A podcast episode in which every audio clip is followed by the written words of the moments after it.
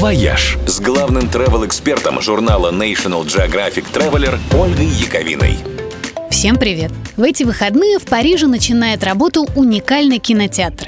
Кинозалом в нем стала река. Большой экран установили на берегу канала в парке Лавилет, а для зрителей приготовили 38 моторных лодок. Отличный способ соблюсти социальную дистанцию. А еще смотреть кино можно с лавочек на набережной. Далековато, зато за билеты платить не надо. Сеансы в кинотеатре на воде будут проходить каждый вечер, пока не закончится парижский пляжный сезон, в рамках которого каждый год городские набережные превращают в пляжи и проводят на них всевозможные курортные мероприятия, вроде тех же кинопоказов под открытым небом. Бассин де ля Вилет не первый плавучий кинотеатр в мире. Киносеансы на воде устраивают периодически во время кинофестивалей. И даже в Питере несколько лет назад крутили кино на причалах. Но есть в мире несколько водных киношек, которые работают на постоянной основе. Например, в Сиднее под плавучий кинотеатр переделали старую баржу, которая теперь каждый вечер пускается в кинокруиз по городской гавани. А на швейцарском высокогорном курорте Лойкербад в кантоне Вале кино по выходным можно смотреть с надувного матраса прямо из термального бассейна.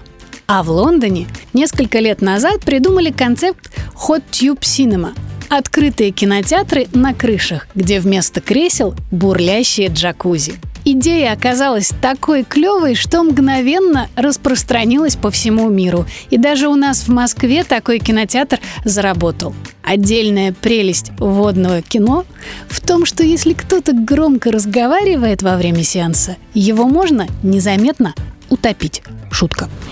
«Вояж» – радио 7 на семи холмах. «Вояж» с главным travel-экспертом журнала National Geographic Traveler Ольгой Яковиной. Всем привет!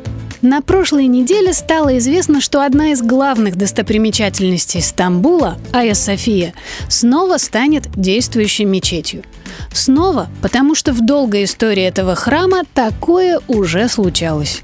Он был выстроен полторы тысячи лет назад, когда Стамбул еще звался Константинополем и был столицей Византии. Он был главным и самым большим собором христианского мира, пока не был построен Ватикан. Десять веков здесь короновали императоров и проводили важные церковные собрания. История разделения христианства на католичество и православие началась именно под этим куполом. Когда в 15 веке Константинополь завоевали османы, они не стали разрушать храм, а сделали из него мечеть.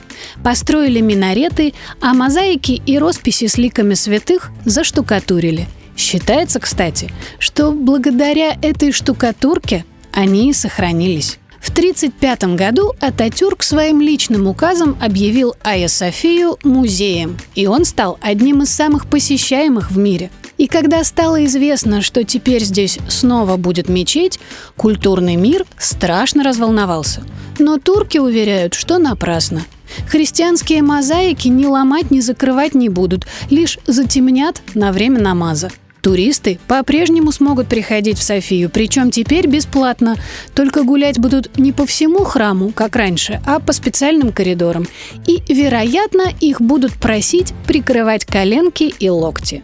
Как оно все будет, увидим. И теперь уже можем увидеть лично Турция стала первой страной, с которой мы официально восстановили авиасообщение.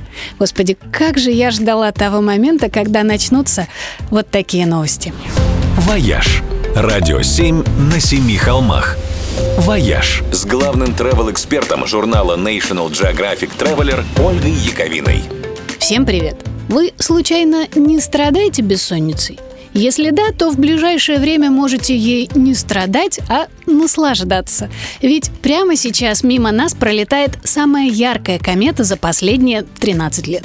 Неовайс, так зовут космическую гостью, будет особенно хорошо заметно в нашем северном полушарии с 18 по 30 июля. Яркую звездочку под ковшом большой медведицы можно разглядеть даже невооруженным глазом в любом российском городе, если он севернее Питера. Выше уже белые ночи помешают. Лучше всего комета видна через пару часов после заката. Если вооружиться биноклем или даже любительским телескопом, то можно полюбоваться на ее роскошный хвост. А если продолжать наблюдение хотя бы полчасика, станет заметно, как она движется. С первых дней августа Нео Вайс начнет удаляться, и в следующий раз увидеться с ней жители Земли смогут только через э, 6800 лет. Ну а пока она будет шляться по космическим далям, мы можем просто любоваться красивым звездным небом. Для этого надо отъехать подальше от города с его световым загрязнением, в те места, где никакие отцветы не мешают смотреть в глаза космосу. Такие места есть, например, на Алтае в окрестностях горы Белухи, у Северного Ледовитого океана, в Приэльбрусье и на плато Лаганаки – но столицей российского астрономического туризма считается Нижний Архыз. Небо над ним признано самым темным в Европе. Недаром именно там расположена одна из главных наших обсерваторий, в которую, кстати, можно попасть на экскурсию. И хотя уровень сервиса на нашем Северном Кавказе не всегда соответствует пяти звездам, но звезды над головой это с лихвой компенсируют. «Вояж» Радио 7 на семи холмах.